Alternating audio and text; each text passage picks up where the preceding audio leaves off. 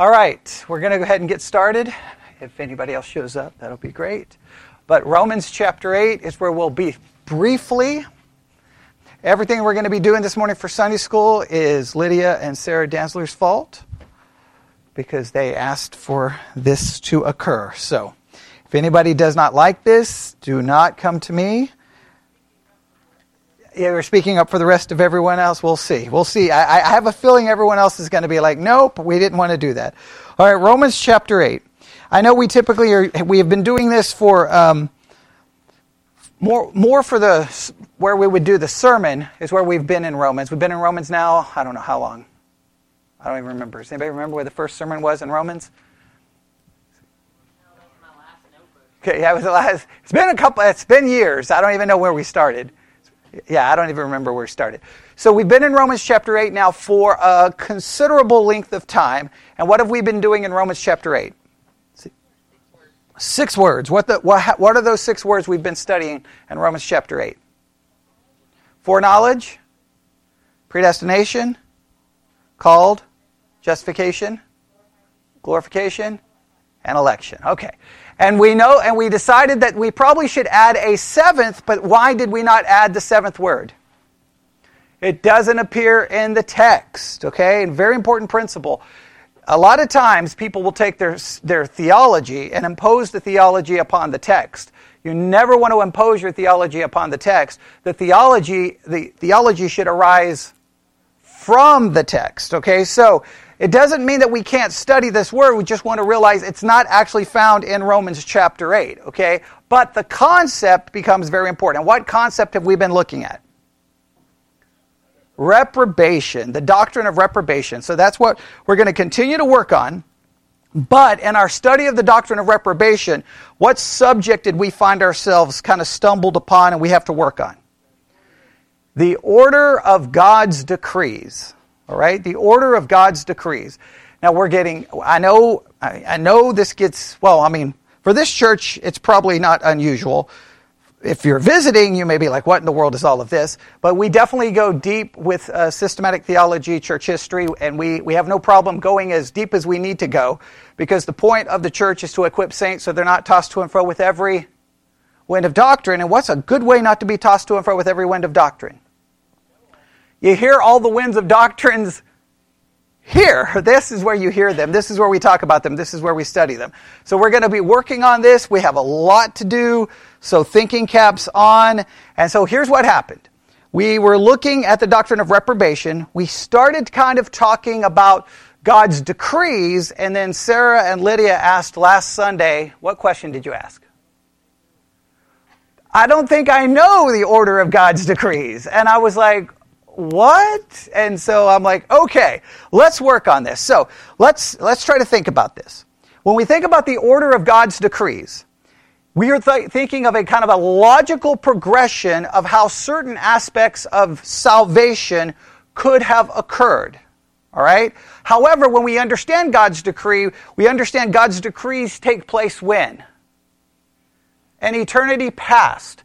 So, in a roundabout way, what we are doing is we're taking this very important concept and we're really, in a sense, going, in a sense, to heaven to figure out how things could have possibly worked in a logical progression in eternity past. Now, you say, well, what does that have to do with how things appear here? Well, there's lots of dispute in 2,000 years of church history when we start talking about the doctrine of salvation, yes? Especially when we mention what kind of words? Foreknowledge, predestination, election, called, justification. Because what questions start arising when we start bringing in those words? Well, if God foreknows, right, and if God predestines, well, wait a minute, how does this work? And is this fair? Is this right? Is this just? And it starts raising all kinds of questions. And remember, I have stated so many times, where should your problem, and everyone, when they get to Romans chapter 8, everyone gets upset, it will split churches, people get mad. Everyone should calm down because where should your problems really begin? Genesis chapter 1, verse 1. Why should your problems begin there? Because as soon as you read, in the beginning, God created. And if you've read anything that happens after that creation, and if you watch the news and look at your world today, you're going to be like, there's a part of you when you're reading it wants to say what? It says, in the beginning, God, and you want to say, no, no, don't do it, don't do it, don't do it, because I know what's getting ready to happen. And so then you have to go, well, wait a minute. Did God know what was going to happen? Well, if he knew what was going to happen, why did he do it? Did he have the power to change how things were going to occur? And so then you start having all of these deep philosophical questions and problems that people have struggled with for 2,000 years. Sometimes, to try to answer some of these problems, people will go all the way back, in a sense, to eternity past to look at this concept of God's decrees and try to find some way that will make sense or make it more comfortable for them to try to figure these things out. So that I'm, I'm trying to summarize all of this to the best of my ability so that we can, we can move on. But does that make sense for everyone? All right. Let's just jump in. Let's deal with the doctrine of reprobation. Let's just remind ourselves what this doctrine is, and then we're going to jump into God's decrees and everything else, all right? When we understand the election as God's sovereign choice, of some persons to be saved, then there is necessarily another aspect of that choice, namely God's sovereign decision to pass over others and not to save them. This decision of God in eternity past is called what? Reprobation. So, what was our definition of reprobation?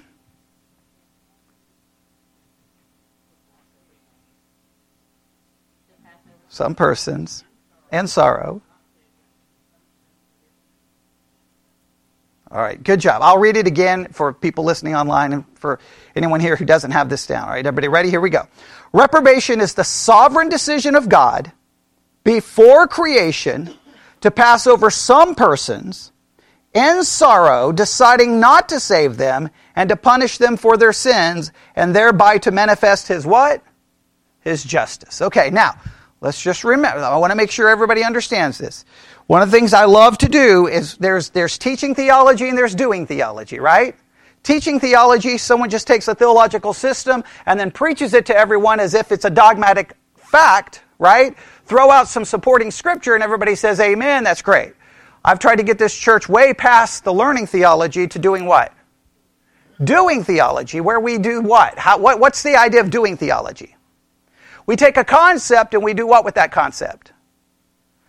Question it, challenge it, test it, create a hypothesis or a thesis and then try to see does that hold water. So at this point, I've just tried to give you an understanding of the doctrine of reprobation without making any claims of whether it's true, not true. I just want you to understand that this teaching has been present within the church for a very, very long time, right? And so we have to understand why this is there. And why would, why in the early church did they come up with the idea of reprobation? Because they had to understand, wait a minute, this person is saved.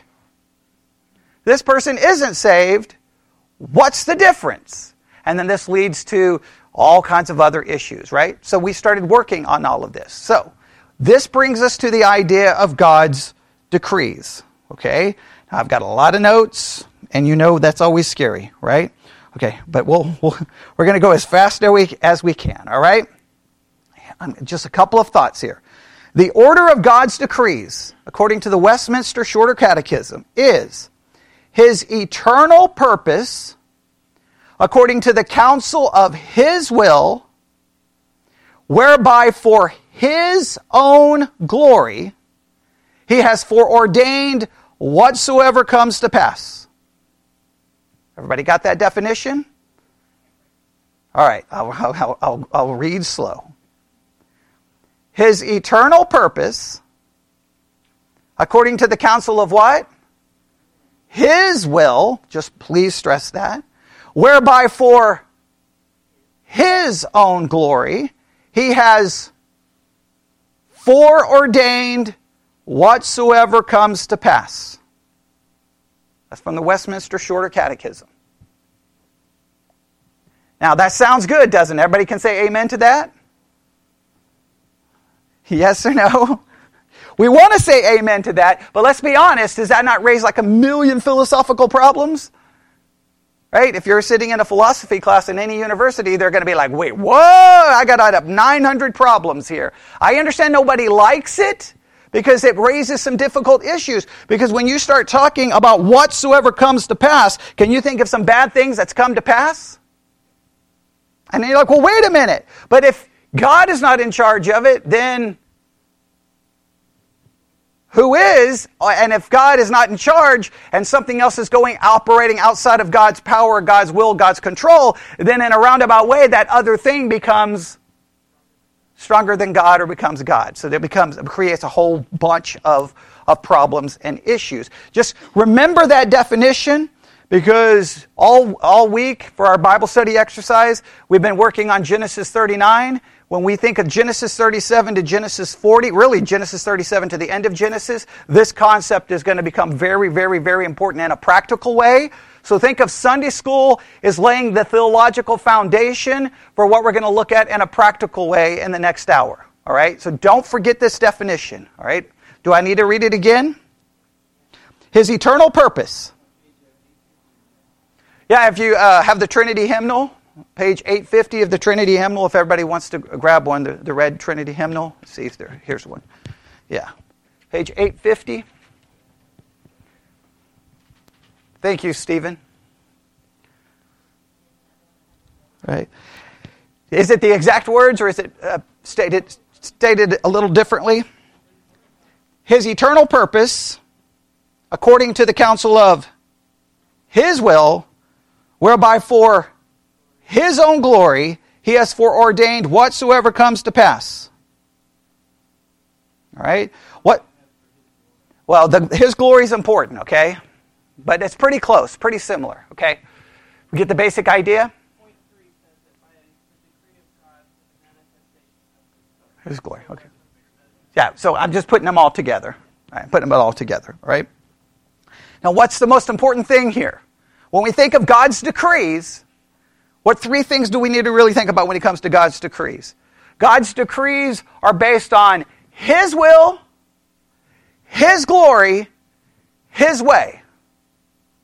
Now, nobody likes that because we all want what? Our way, our will, and our glory. And not just teenagers, the adults too, right? Sometimes when teenagers and parent may fight over way, will, right, and glory, but it, it's, it's true of all of us. God's way, God's will, God's glory. And we're like, nope, my way, my will, my glory.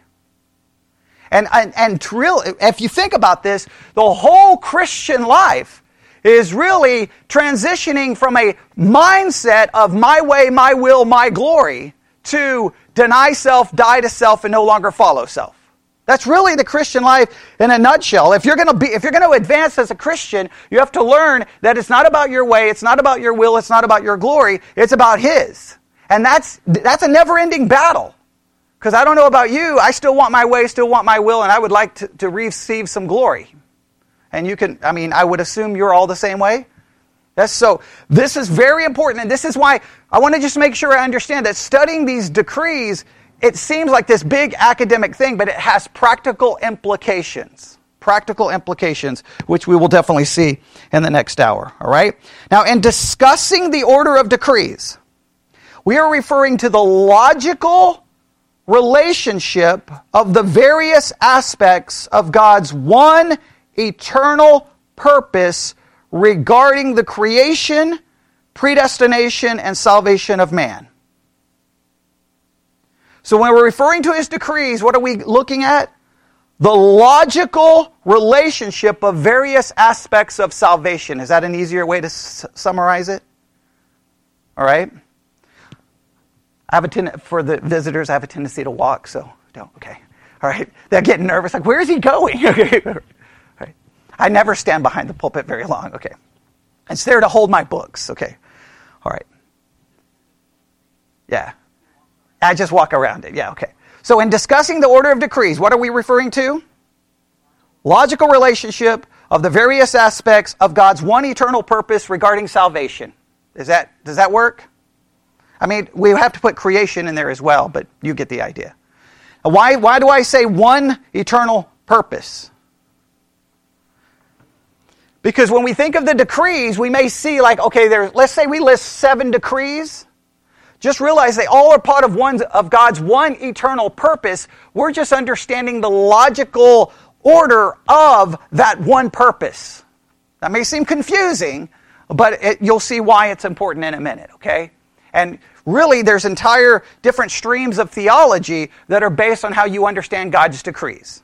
Like if we went from if we if we went on a field trip today and went from church to church to church to church, within a couple of minutes, if you know what to look for, you're like, okay, that's that stream. That's what they believe about God's decree. Okay, that's what they believe about God's decrees. You can pick it up relatively quick. All right? So the, the, Christianity has been divided over this very important issue. The sad part, a lot of people sitting in the, in the pew have no understanding of even what is going on about these, these subjects. All right? So everybody got that? The primary interest in the decrees of God usually relates to an understanding of divine predestination or divine election and its place in God's plan of redemption. Simply put, nobody cares about this subject until when? Until you get to Romans 8. okay? Then, then all of a sudden everyone cares. Where should you start caring about these issues? Genesis chapter 1 is really where you should start caring about these issues. But nobody cares because it, they didn't hear those bad words like election or predestination that everybody loses their minds over. And everybody gets upset. We should really, these issues start in Genesis. Everybody, it starts in Genesis. And I, I, I could repreach that, but you get the idea. Okay? Now, there's a lot more here. Um, Understanding God's decrees can be very important and understanding the differences between, let's say, Pelagianism, Arminianism, and Calvinism.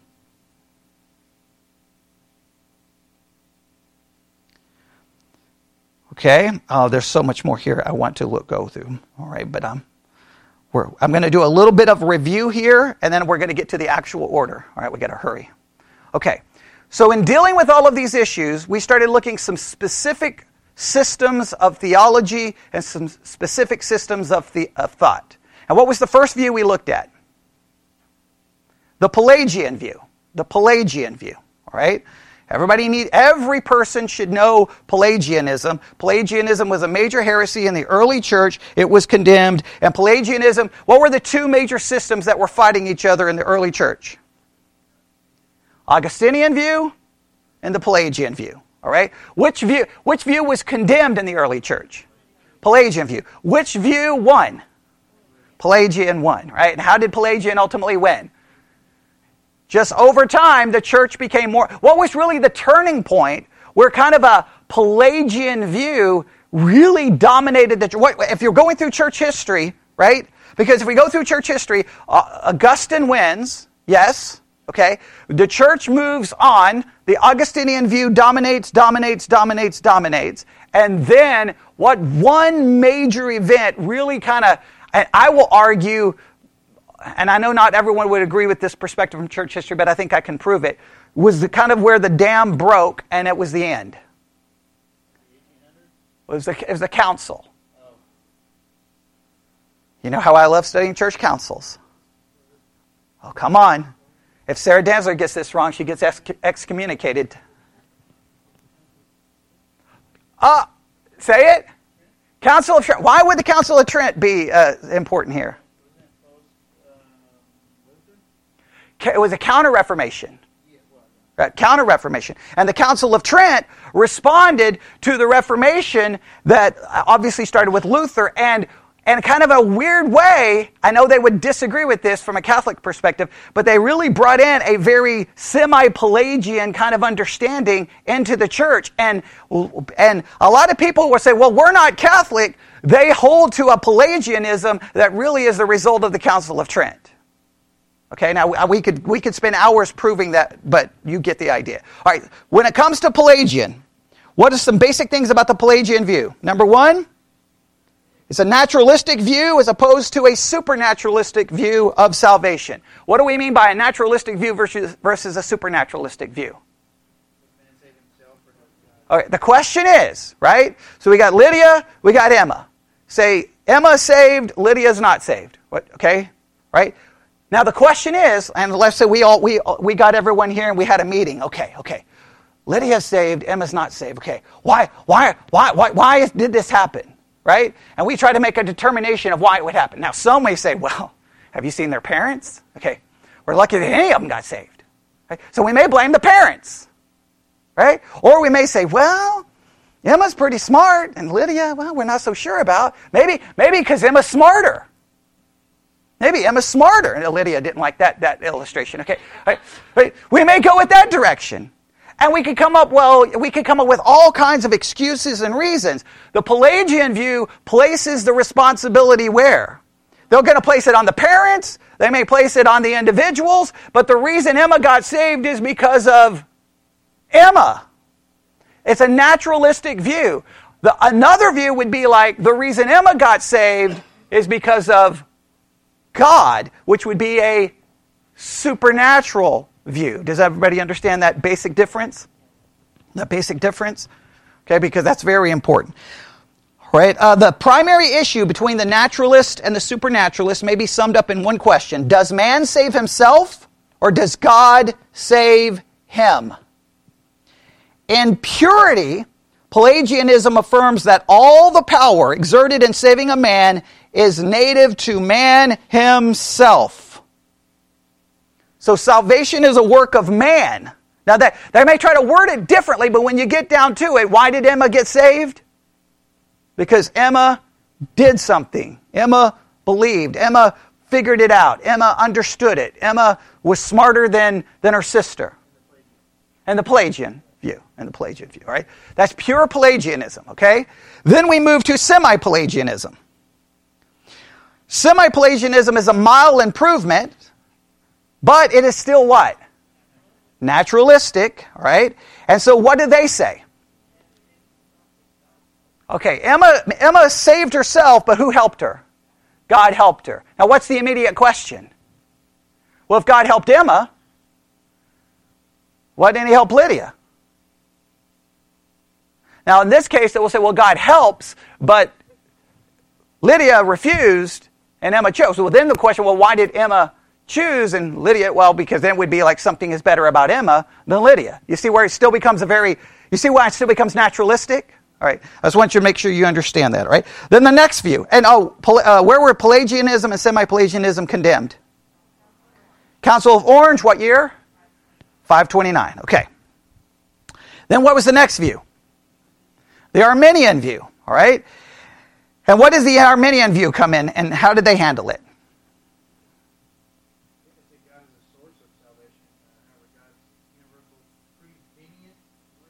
Okay, they, they come up with the idea of a prevenient grace. Everybody remember what prevenient grace means? Yeah, there's a grace God gives that precedes conversion that is supposed, in a sense, to help, but still ultimately, who's the one making the decision? Still man, but the Arminian would say what? They would say they're not a naturalistic view, they're supernatural because of God's prevenient grace, which is given to people in order to try to help them get saved. But ultimately, who's still the one making the decision? The individual. All right? There's the Arminian view, okay? And where was the Arminian view really dealt with in church history? Oh, come on. I got to know this. Synod of Dort, what years? 1618, 1619. All right. Then that brings us to the next view. What's the next view? Amyraldian view. Amyraldian. That's A M Y R A L D I A N. Amyraldian, or the Amyraldian view. All right, Amyraldian view. And the Amyraldian view, or Amyraldiism, what was its, what, give me a basic summary of it. It's a compromise between Calvinism and Arminianism. And what does it try to claim?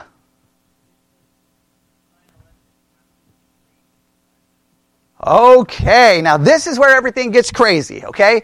The Emerald Amyraldian view goes directly at what issue? The order of God's decrees. And they want to change the order and orders for it not to be so offensive.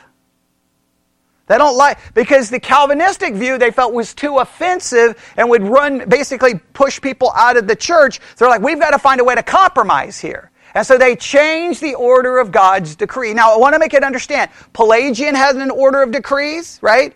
The Arminians have an order of decrees, and so does the Amyraldian view have a order of decrees. But the first time we really hear this is in the Amyraldian view. We start hearing. So I'm just going to read a little bit about it, and then we're going to start working on the order. All right? Does this make sense? All right. The Amyraldian view developed when? After the Synod of Dort, as a compromise between which two groups? Calvinism and Arminianism, and by giving up what was perceived as some of the harshness of Calvinism. The Amyraldian view was named after whom? A French theologian, Moses Amyraut, right? And he lived between 1569 and 1664, all right? It, it's associated with Calvinism because it retains a particular element by acknowledging God's distinguishing grace and election of individuals. The logic of the Emerald Amyraldian view places divine election after what? After the decree to provide an atonement. Now, why is this important? Very good. All right. This, okay, make sure everybody, when we think of the atonement, all right, okay, thinking caps on? The atonement. Jesus dies on the cross for people's sins, okay? When he died on the cross for people's sins, did he die for everyone's sins? Now, if we say yes, what's the illogical problem? Why isn't everyone saved? So then people say, well, because they don't believe. So then I would say, well, is unbelief a sin? Well, if Jesus died for all sins, why didn't he die for the sin of unbelief? Therefore, everyone should be saved. So this gets into a discussion of the atonement. That would be what kind of an atonement that I just described? Jesus dying for everyone. Universal atonement. What was the Calvinistic view? A particular atonement, or what, what's the bad word that people get upset about? Limited atonement. When limited means this Jesus died for every person that will become saved because the atonement actually did what? Actually atone. Right? It actually, it didn't just say, here's atonement, it's kind of available, come and get it if you can. No, because that's not really making an atonement. He actually died for people's sins, but he died for the sins of the people who will be saved. All right? Now everybody gets upset about it and go, this is horrible. Just remember, for, this is dealing with how salvation works from a heavenly perspective. From an earthly perspective, how does it work? I take the gospel and I preach it to whom? Everyone. I tell them to do what? Repent and believe. If they believe, Obviously, Christ provided an atonement for them, okay, right? Does that make sense? Like, people get so upset about it. In practice, it's not as controversial as everyone makes it out to be. This is dealing with how it works from a theological perspective. Some people can only see, well, wait a minute. In practice, that would mean I shouldn't preach to everyone. No, you preach to everyone because what do we not know? We don't know how it works in heaven, right? We just see people who are creating the image of God, who are sinners who need what? Salvation. We, we preach the gospel, and then how all of that works from an eternal perspective, that's on God, that's not on us. We, under, we try to understand it. Why would we even try to understand it? Because some people will say, well, what's the point of even figuring it out? Because it's mentioned where?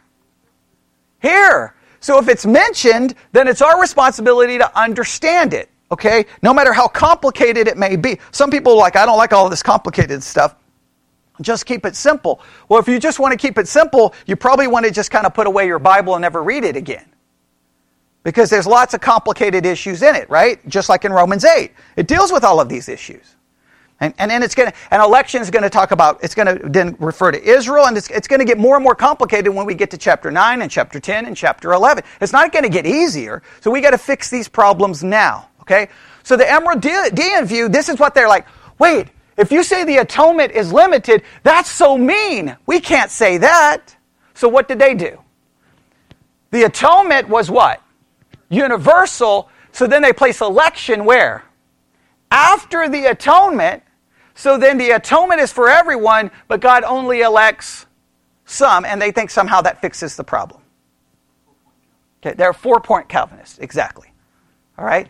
That's the Amyraldian view. And you'll hear some Baptists say, we're four point Calvinists. No, they're Amyraldians. That's what they are, okay? They don't even realize it. Now, all of that gets us to where we need to go. Are you ready? Well, this is going to get confusing, but that's okay. Now, there's more we need to cover, but I'm going to skip it, all right? Because we need to bring in infralapsarian, we need to bring in sublapsarian, but we're going to we're going to skip all of that, all right? We're going to go to the orders. Okay? Thinking caps on? All right. Let's go to the Arminian order of God's decrees. The Arminian order of God's decrees. Here we go. Everywhere. Yeah, I know, I know a lot of people don't realize this, but yes, every stream of theology has their own order. This is what drives me crazy. Someone will be like, well, I don't like all that Reformed theology. It's too complicated. It's too academic. And I'm like, so I'm going to go to a church that's just more simple. Well, you may go to a church that's quote unquote more simple, but guess what? It's still based on a stream of theology that addressed all of these issues at somewhere in church history. The fact that churches don't study church history is kind of devastating and kind of sad, and that's why you see churches constantly repeating the errors of the past because they don't know the errors of the past. We got to be able to identify the different streams of theology because whether you like it, you've been influenced by it. What do I always say in this church? Ignorance of church history does not negate its influence upon you. Just because you don't know it doesn't mean you're not influenced by it. I listen to you talk and I'm like, oh, I know where that influence came from. Or you listen to preaching, like, oh, I know where. They may not even know the influence, but you can hear the influence. Does that make sense? All right, here we go. Everybody ready? Whoever can remember all of these will, will be considered really smart. Okay, here we go. I don't know what you, you don't get anything, but you'll be considered really smart. Here we go. The Arminian view. The Arminian view is based on basically the insistence of Jacobus Arminius on conditional election and arrange the decrees as follows. All right? Number one, God decrees to create the world. So, in the Arminian view, what does God decree first? Creation. He decides he's going to create the world. Now, I will make sure you understand this. Please don't, please don't put these decrees, don't think of them from a human perspective, right? You wake up during the day and you're like, okay, I think I'm going to do this first, and I'm going to do this second. Just remember, in a roundabout way, these, these decrees have always been in the mind of God throughout all eternity. Because it's not like He just woke up one day and go, I think I'll decide to do this. It's always been there. But we have to understand it in some kind of logical progression. Does that make sense? All right, so He decides to do what first? Creation. Now, what's the, what's the question that any good Bible student should have the minute we say God decided to create the world? We could say, why? That's a good question. Why did he decide to create the world? What's the uh, biblical answer? For his glory. Don't ever forget that. For his glory. I know, I know we need, we need a, you know, a breaking news alert. Okay, breaking news alert. The world does not revolve around you okay? Because we do a lot of, a lot of our talking is about what? Us. Us. How many times in a day do you talk about, but I want this. I want this. You made me feel this way. Me, me, me, me. We do a lot of talking about us. Just remember, God's decree to create the world was not creating the world so that everything could be about you. He created the world for His glory. You may not like that. You may say, I don't, that's not fair. Well, that's fine. You just run off and go create your own world and you can make it about you, but I don't think you're going to be able to pull that off. Because this is where you live, right? So, in the Arminian view, what does he decree first? Creation. Number two, what do you think the next thing he, he I love the way they do this. It's so, oh, this gets so crazy. Okay. He decrees the creation of the world. What do you think Arminians say is next?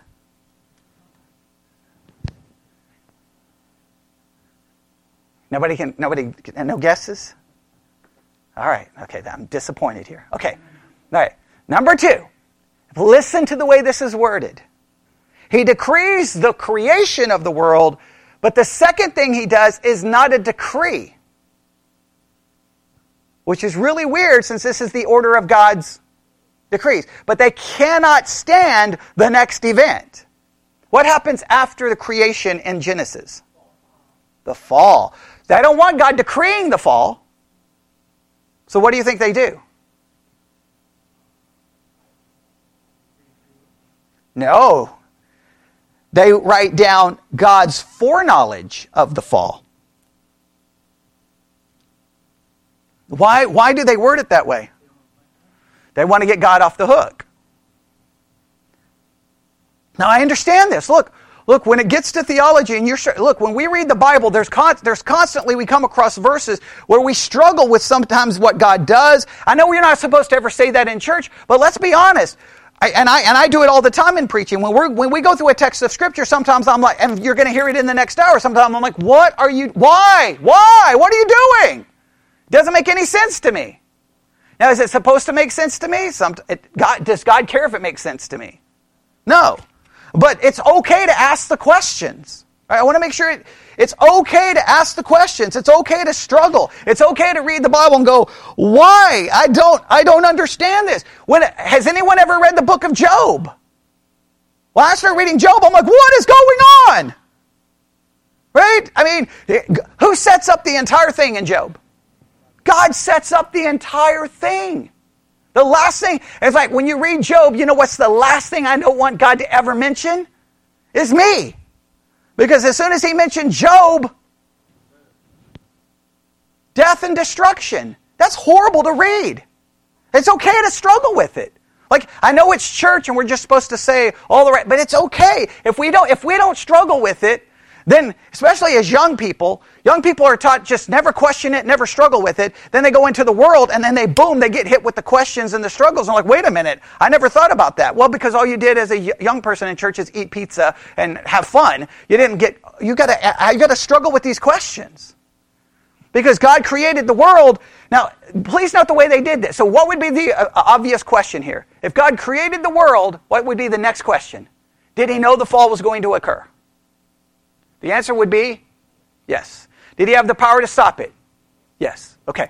Now, the our Arminians, they don't want God decreeing it. So they just say God foreknew it. Now, what it's even weird they put it in this order because did God know the fall before he created the world?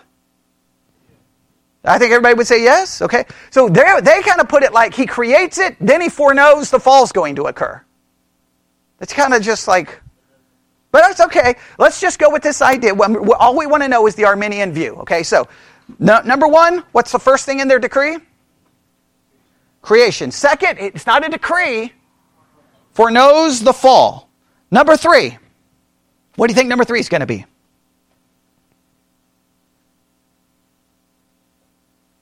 Oh, come on. God decrees to send his son as a savior for those who would repent, believe, and persevere.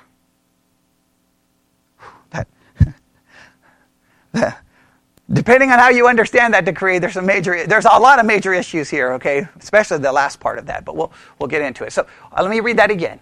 I'm, I'm, stating it like you already know these, but obviously the reason I'm teaching this is because you asked me because you didn't know these. Okay, God's decree to send. So the next thing is God decrees to send His Son as Savior for those who repent, believe, and persevere. Now, this gets very much into an Arminian idea that what is required for you to be saved? You've got to basically keep yourself saved. Now, we do believe in perseverance, but we believe we persevere how? God keeps us, not us keeping ourselves, because what is our salvation based upon? This is so important. Our salvation is based on what?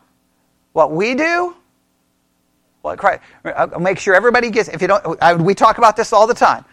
We are saved because we possess an imputed righteousness that's been accredited to our account.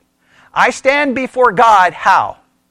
Perfect, holy, without sin, because God's, God's righteousness has been provided to me by faith Christ's passive and active obedience has been imputed to my account. So before God, I am perfect, I am holy, I'm obedient, I am righteous. Am I that practically? No, I fall short. So what do we always cling to for our salvation? The imputed righteousness. My perseverance has to be based off an imputed righteousness, not on a practical righteousness, because my practical righteousness will never be sufficient to please a holy God. I can make it very, I can make it very simple. God, one of God's commands is to be holy as he is holy. Anybody ever fulfilled that for two seconds? If someone doesn't raise their hand, we're going to get you some help immediately, okay? Because you haven't. All right? Love the Lord thy God with all your heart, mind, body, and soul. Has anybody ever pulled that off? No. All right. So then how am I going to stand, be, uh, persevere? Because of the imputed righteousness, because in Christ, guess what I, I am? I am as holy as God is holy because I have the holiness of God imputed in my account. Did, the, did Jesus love the Father with all of his heart, mind, body, and soul? Yes. So guess what? That's imputed to my account. So that's how I stand. The, the Arminian places the responsibility based on your salvation is based upon you, and what else is responsible? You keeping your salvation is based upon you. Right? But God decrees to send his son as Savior for those who repent, believe, and persevere. What's the fourth decree? Uh, well, we can't even really call it the fourth decree because the second one is not even really a decree, but that's okay. The fourth decree God decrees to provide means to enable repentance and faith. What's another word for number four? What's, an, what's a, another word for number four? Starts with a P. Prevenient grace. All right, so here's God. He looks down, he sees everybody, he's like, okay, I'm going to decree and provide them the ability to do what? To repent and to believe. He's going to provide the ability. Now, let's go back. If we go all the way back to Pelagius, what, how did Pelagius handle your ability? God doesn't have to provide it. You already have it. You never lost the ability to repent or to believe. That's the Pelagian view. The Arminian view is like, well, no, the fall did happen, but then God, because of his prevenient grace, says, he looks at everybody and is like, here you go. Now you have the ability. Now you have the ability. Now you have the ability. Now you have the ability. Does that make sense? Yeah. Everyone. Because in a sense, it goes to everyone, and then everyone has that ability. So God, in a sense, provided prevenient. Grace now, there may be some variations in certain parts of Arminianism, but I'm just going to go in a general direction. Okay? All right? Has everybody got that? So, what's the first decree? Let's go through them quickly. Creation. Number two, it's a foreknowledge of the fall. Number three, decree to basically sin, send a son so that you can believe and that you can perse- repent and persevere. Next, he provides a way for you to believe and to repent. All right? He provides a way. Now, number five, God's foreknowledge. Please note they go back to foreknowledge and remove the word decree. God's foreknowledge of which individuals will repent and believe. Why do they remove decree again? Because they don't want God decreeing who's going to repent and believe. They want you decreeing if you're going to believe and you're going to repent. Isn't that kind of a weird way to do this? Hey, here's a decree. Well, now, now here's just God foreknowing it.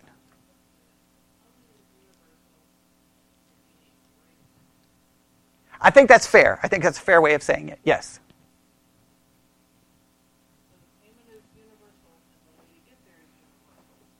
But your choice, your choice, right. Does that make sense? I mean, I mean, obviously we would disagree, but yeah. Just make sure you understand that that's the way they put it. They, they put this forward. All right. So far, so good.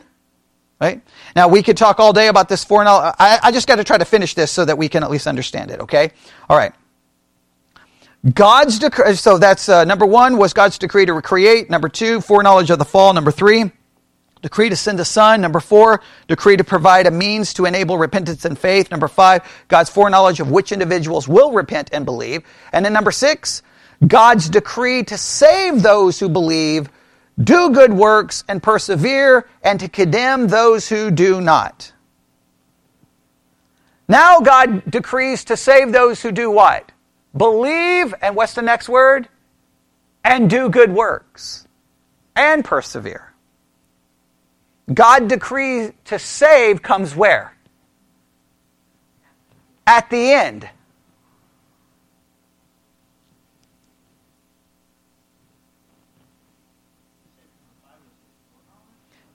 Of who will believe. Yeah, they don't put decree there. Then he decrees to save those who believe and who do good works and who persevere. And he condemns those who do not believe, who do not do good works, and who do not persevere. All right, we're not going to get to the uh, Amyraldian view, but that's okay. All right. Now, the main criticism of the Arminian order is that at key points, God's sovereign will is replaced by his mere foreknowledge of human will. Did everyone see that in the decrees? Whenever they wanted to remove God, they just replaced sovereignty or decree with what? Foreknowledge. Hey, God didn't decree it, God just knew it. But let me make this very clear. If God knows it and doesn't do anything about it, then clearly He has decreed it because He knew it was going to happen before it was happened, and He doesn't do anything to either stop it or He does that which is to help it. So it, it doesn't really fix the problem, but in their minds, they got to get God out of this as much as possible. Why do they got to get God removed from this as much as possible? It seems what? Come on, from a human perspective, we can say it. Seems wrong, seems unfair, doesn't seem just. From a human perspective, it's okay to say that. We, we can struggle with that. Remember, you know, if you, we, when we read the Bible, we are confronted with things we don't like. We can acknowledge our dislike of it. The key is, are we going to ultimately submit ourselves to it? Amen? I, I hope that makes sense, okay? So the main criticism of the Arminian order is that at key points they, they take God's sovereignty and they replace it with what? Mere foreknowledge. The result is that it renders God contingent. Man will ultimately decide who and who is and who will not be saved. This approach is contrary to the Bible's teaching that salvation is ultimately results from God's will being done. Let's just look at a couple of scriptures really quick. Everybody ready? Go to Romans chapter 9. I know we'll get there at some point.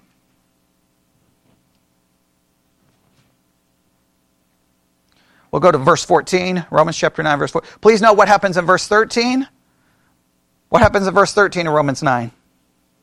Jacob I have loved, Esau I have hated, and immediately we say, that's not fair. If you've read the story of Jacob and Esau, you may be like, wait a minute, Jacob is not really a great guy. Can everyone agree? Right? So why would God love Jacob and hate Esau? Verse 14, then Paul anticipates how someone may respond to this. What shall we say then? Is there unrighteousness with God? God forbid. Immediately someone may say, what? That's not fair. That's not right. I mean, let's make it very practical. God says, for I have loved Emma and hated Lydia. Now, all of a sudden, that gets really practical and real because we're talking about people in front of it. When we're talking about Jacob and Esau, we're like, yeah, yeah, whatever, right? Because that's, but when you talk about people you know, does that make you uncomfortable? Makes me uncomfortable. Yes? Okay. Especially if you're the one that's the hated. right? Okay. All right. Verse 15. For he saith to Moses, I will have mercy on whom I will have mercy, and I will have compassion on whom I will have compassion. So then it is not of him that willeth. No, we don't like that, do we? It's nor of him that runneth, but of God that showeth mercy. For the scripture saith unto Pharaoh, even for this same pers- pers- purpose, if I can read correctly, have I raised thee up that I might show my power in thee, and that my name might be declared throughout all the earth. Therefore, hath he mercy on whom he will have mercy, and whom he will he hardeneth. Now, this gets to reprobation and starts getting into some very uncomfortable subjects. All right? Next verse. Thou wilt say unto me, Why doth he yet find fault? For who hath resisted his will? Right? And then it says, Nay, but O man, who art thou that repliest against God? Shall the thing formed say to him that formed it, Why hast thou made me thus? Basically, what this is demonstrating is who's responsible for salvation? God. It's not according to man's will, it's according to God. This begins to establish that in Romans 9. Yes? Right? I mean, we could take the passage apart. Go to Romans 11. Same concept is going to show up in Romans 11. This is all preview of where we'll go at one point. Romans chapter 11, look at verse 36. Everybody ready? For of him, speaking of God, for of him and through him and to him are all things. To whom be glory forever. Amen. What's another what is that saying? All things were made by him. They were made through him and to him or for him, right? Everything is made by him, for him, and ultimately for what purpose? His glory. Very good. Someone just said it. For his glory. Right? That, I, I'm telling you, that's the key. That's the key to everything. Your purpose is God's glory. Your purpose is not you. It's not about your rights. It's not about what you want. It's about God's glory. Man, that's so critical. And, and that starts with understanding salvation. Right? That's true. Listen, that's true in creation and that's true in salvation. It's by Him, it's for Him, it's through Him, and that's how we have to understand that. And of course, we could go to uh, a couple of other passages I have here. Go to Ephesians, because we're, gonna, we're not to be able to get to the next one, but that's okay.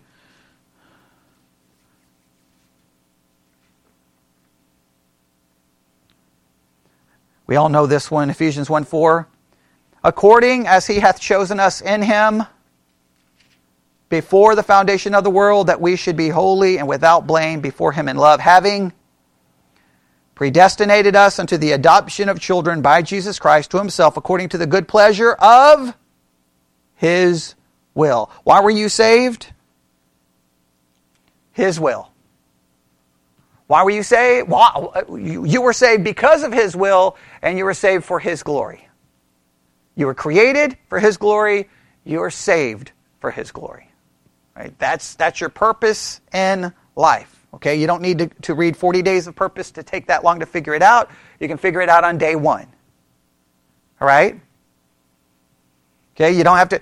People are like, What's my purpose? What's my purpose? What's my purpose? What's my purpose? What's my purpose? What's my purpose? Glorify God. And what?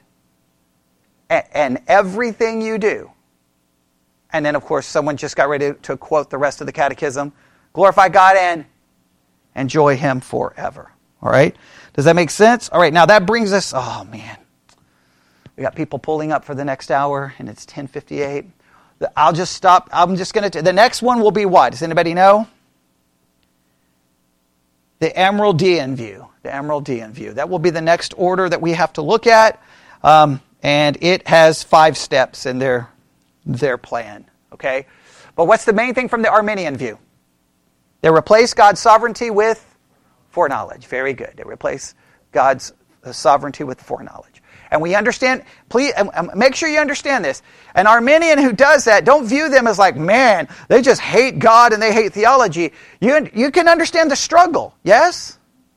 I mean, it's a struggle to go, well, why would God do this and why would God do that? Okay, that makes God look bad. So the motivation is good. They're, they're trying to get God off the hook. They're trying to make God look good. And I understand that desire, but it, it doesn't work that way. Does everybody understand that? It, it, you have to deal with what the scriptures teach, whether we like them or not. Do you, do you like everything in scripture?